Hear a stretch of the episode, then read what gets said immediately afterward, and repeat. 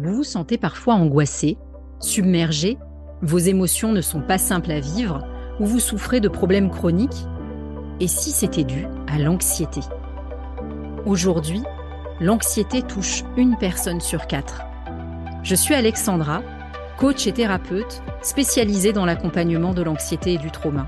J'ai créé ce podcast parce que j'ai la conviction que comprendre ce qui se passe est la première étape indispensable à la guérison et aussi pour vous montrer que l'anxiété n'est ni une fatalité, ni un trait de caractère, et qu'il est possible d'en sortir avec les outils adaptés. Nous nous retrouvons deux fois par mois pour comprendre comment fonctionne l'anxiété et écouter des invités qui témoignent de leur pratique, leur parcours et des outils qui fonctionnent. Si vous vous sentez anxieux ou anxieuse, ou que vous souffrez de stress chronique, que vous vous débattez avec différents symptômes et que vous vous dites qu'il y a sans doute une nouvelle voie à explorer, vous êtes au bon endroit. Bonjour et bienvenue sur ce premier épisode de Flow on Air. Pour commencer, j'avais envie de partager avec vous aujourd'hui quelques notions clés sur le stress et l'anxiété. Parce qu'après tout, qu'est-ce qui fait la différence entre une personne stressée et une personne anxieuse? Est-ce que le stress, c'est vraiment si mauvais que ça? Est-ce que c'est possible de sortir de l'anxiété? Nous allons aborder tour à tour ces différentes questions. Alors, tout d'abord, je vais vous parler du stress. Et qu'est-ce que c'est que cette chose-là? Comment est-ce que ça fonctionne? Et est-ce que c'est nocif ou positif pour l'organisme? Le stress, c'est une notion, une découverte que l'on doit aux travaux d'un médecin qui s'appelait Hans Selye, euh, qui a vécu au tout début du XXe siècle. Hans Selye s'est appuyé sur les travaux de Pavlov, dont vous avez sans doute euh, entendu parler, qui était un comportementaliste et euh, qui travaillait sur ce qu'on appelle la médecine cortico-viscérale, donc le lien entre le cortex et les viscères. Anseli a décrit ce qu'il a appelé le syndrome général d'adaptation. Et c'est à partir de ces travaux sur le syndrome général d'adaptation que de nombreux travaux sur le stress ont ensuite pu voir le jour. Alors, le stress, qu'est-ce que c'est? D'abord, ça implique que l'on soit en présence de ce qu'on appelle un agent stressant. Un agent stressant, ça peut être des choses très variées. Ça peut être physique, ça peut être chimique, ça peut être toxique, ça peut être infectieux, et puis ça peut être quelque chose de plus subtil comme un changement de lumière, un changement de température, un changement de niveau sonore. Donc vous voyez qu'en fait, des agents stressants, on en croise absolument tout le temps. Le stress, c'est une réponse non spécifique du corps, et notez bien ça, c'est une réponse du corps face à un agent stressant. Et le stress, à la base, c'est bénéfique car ça a pour fonction de maintenir le tonus physique et de pouvoir agir. Quand on entend ça, on se rend compte que le stress est en fait quelque chose de complètement naturel et de souhaitable. Car c'est le stress qui permet de se mettre en action de manière consciente face à un danger, par exemple, et c'est aussi ce qui permet de se mettre en action d'un point de vue physiologique face à une agression extérieure, par exemple une augmentation brutale de la température, ou face à une agression intérieure, la présence d'un agent toxique dans ce que l'on a mangé, par exemple. Alors, pourquoi est-ce que l'on dit que le stress, c'est mauvais pour la santé? Parce qu'il y a en fait une différence entre ce que l'on appelle le bon stress et le mauvais stress. Le mauvais stress, c'est en fait le stress chronique, le stress qui s'installe. Et oui, parce que le stress bénéfique, le stress naturel, est quelque chose qui n'est pas fait pour durer. On rencontre un agent stressant, on sent monter un pic de stress, puis, il y a un relâchement et un retour au calme. Le stress chronique, c'est une situation dans laquelle le stress ne redescend pas.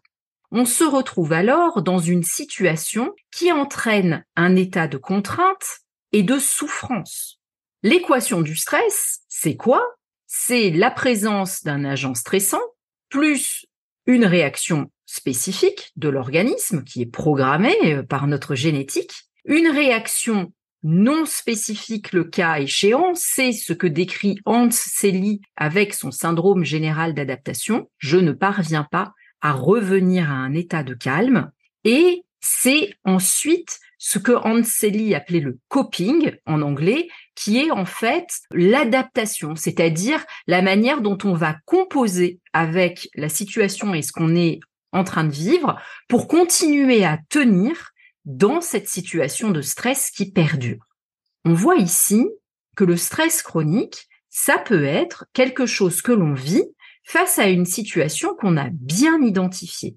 Par exemple, on vit une situation de maladie, la maladie d'un proche ou une maladie que l'on traverse soi-même, et c'est un état qui dure dans le temps, et donc, il faut bien trouver des moyens de s'adapter à ça. Le stress va devenir chronique parce que cette situation va durer dans le temps.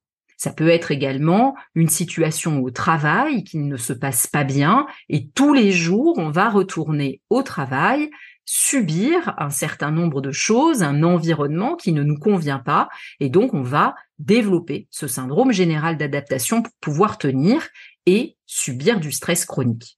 On voit bien donc la différence entre le stress positif, physiologique, naturel, et le stress chronique qui, en quelque sorte, nous fait serrer les dents pour tenir plus longtemps. Alors, quelle est la différence entre le stress chronique et l'anxiété?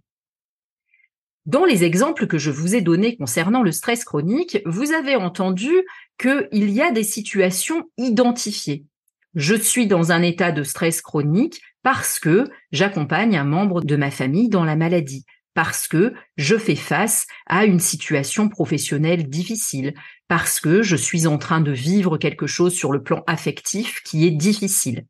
Il y a donc une situation, un facteur qui dure dans le temps et qui est identifié. On est capable d'expliquer pourquoi on est dans cet état de stress chronique à un moment de sa vie.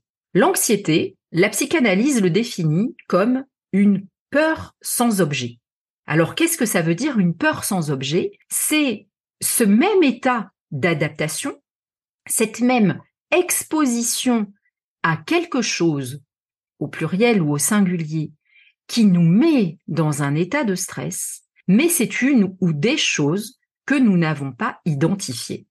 Et bien souvent, c'est un agent stressant qui est arrivé à un moment donné de notre vie auquel on s'est adapté, donc on a utilisé cette technique inconsciente du coping que décrivait Hans Selye, et on a fini par prendre cette situation comme étant quelque chose de normal.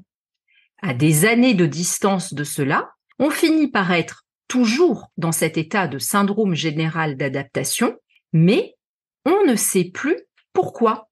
Et c'est comme ça que beaucoup de personnes qui souffrent d'anxiété ont la conviction que l'anxiété fait partie de leur caractère et qu'elles ont toujours été comme ça.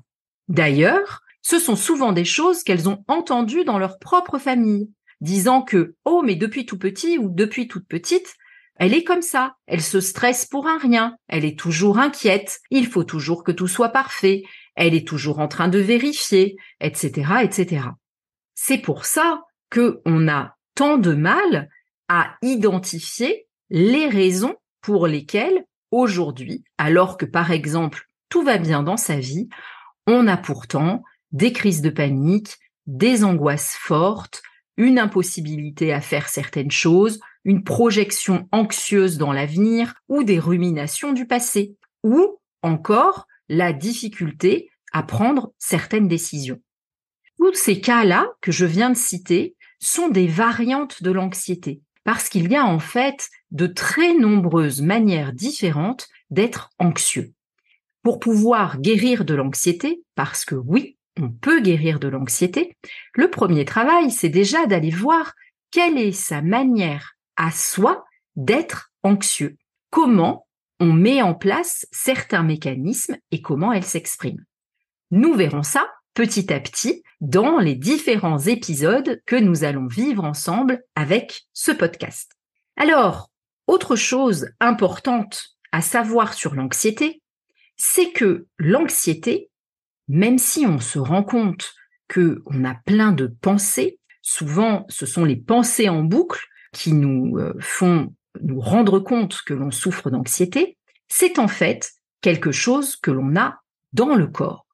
Alors certaines personnes disent aussi que l'anxiété, c'est des comportements qu'elles ont ou qu'elles n'arrivent pas à avoir. Je souhaiterais changer de travail, mais je n'arrive pas à passer à l'action.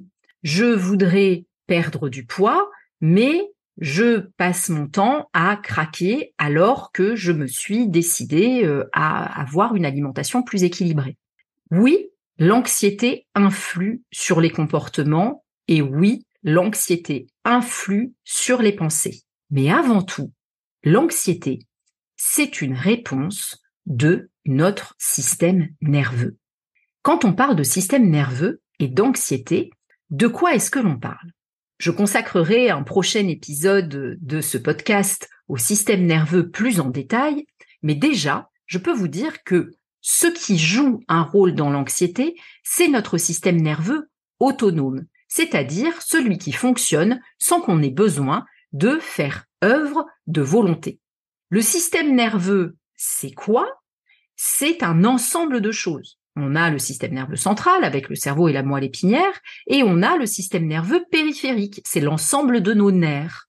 Dans ce système nerveux périphérique, il y a le système nerveux somatique, celui qui nous permet de décider euh, d'ouvrir nos mains, de sourire, c'est-à-dire tout ce que l'on peut faire en le commandant. Et puis, il y a le système nerveux autonome qui, lui, comme son nom l'indique, se passe de notre action et de notre volonté. C'est lui qui euh, se charge de d'assurer euh, notre digestion, euh, notre respiration, les battements du cœur, c'est-à-dire toutes ces choses qui font que le corps fonctionne sans que l'on ait besoin d'intervenir.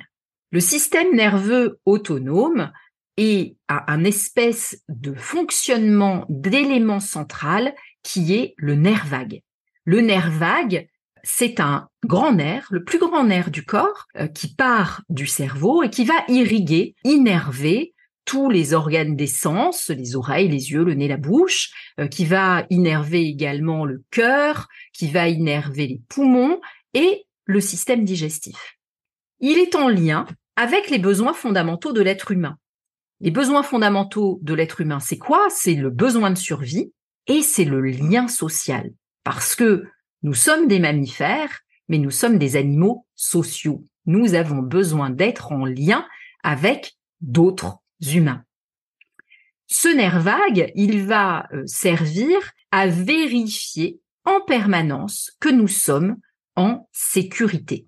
En sécurité physique, mais aussi en sécurité psycho-affective. Et en fonction de ce que le nerf vague détecte, il va plonger l'organisme dans un état de fonctionnement adapté, en tout cas c'est ce qu'il pense, adapté à la situation qu'il a détectée. Quand le nerf vague détecte une situation qu'il suppose être un danger, il va déclencher un certain nombre de réactions en chaîne au niveau physiologique pour nous permettre de rester en sécurité. C'est comme ça que le rythme cardiaque accélère, que la respiration se fait plus superficielle, que la digestion va se ralentir pour permettre à l'énergie d'être plutôt disponible pour les muscles. En gros, le nerf vague, s'il voit surgir un lion, il va faire en sorte que vous puissiez prendre vos jambes à votre cou pour partir le plus loin possible et éviter ce danger.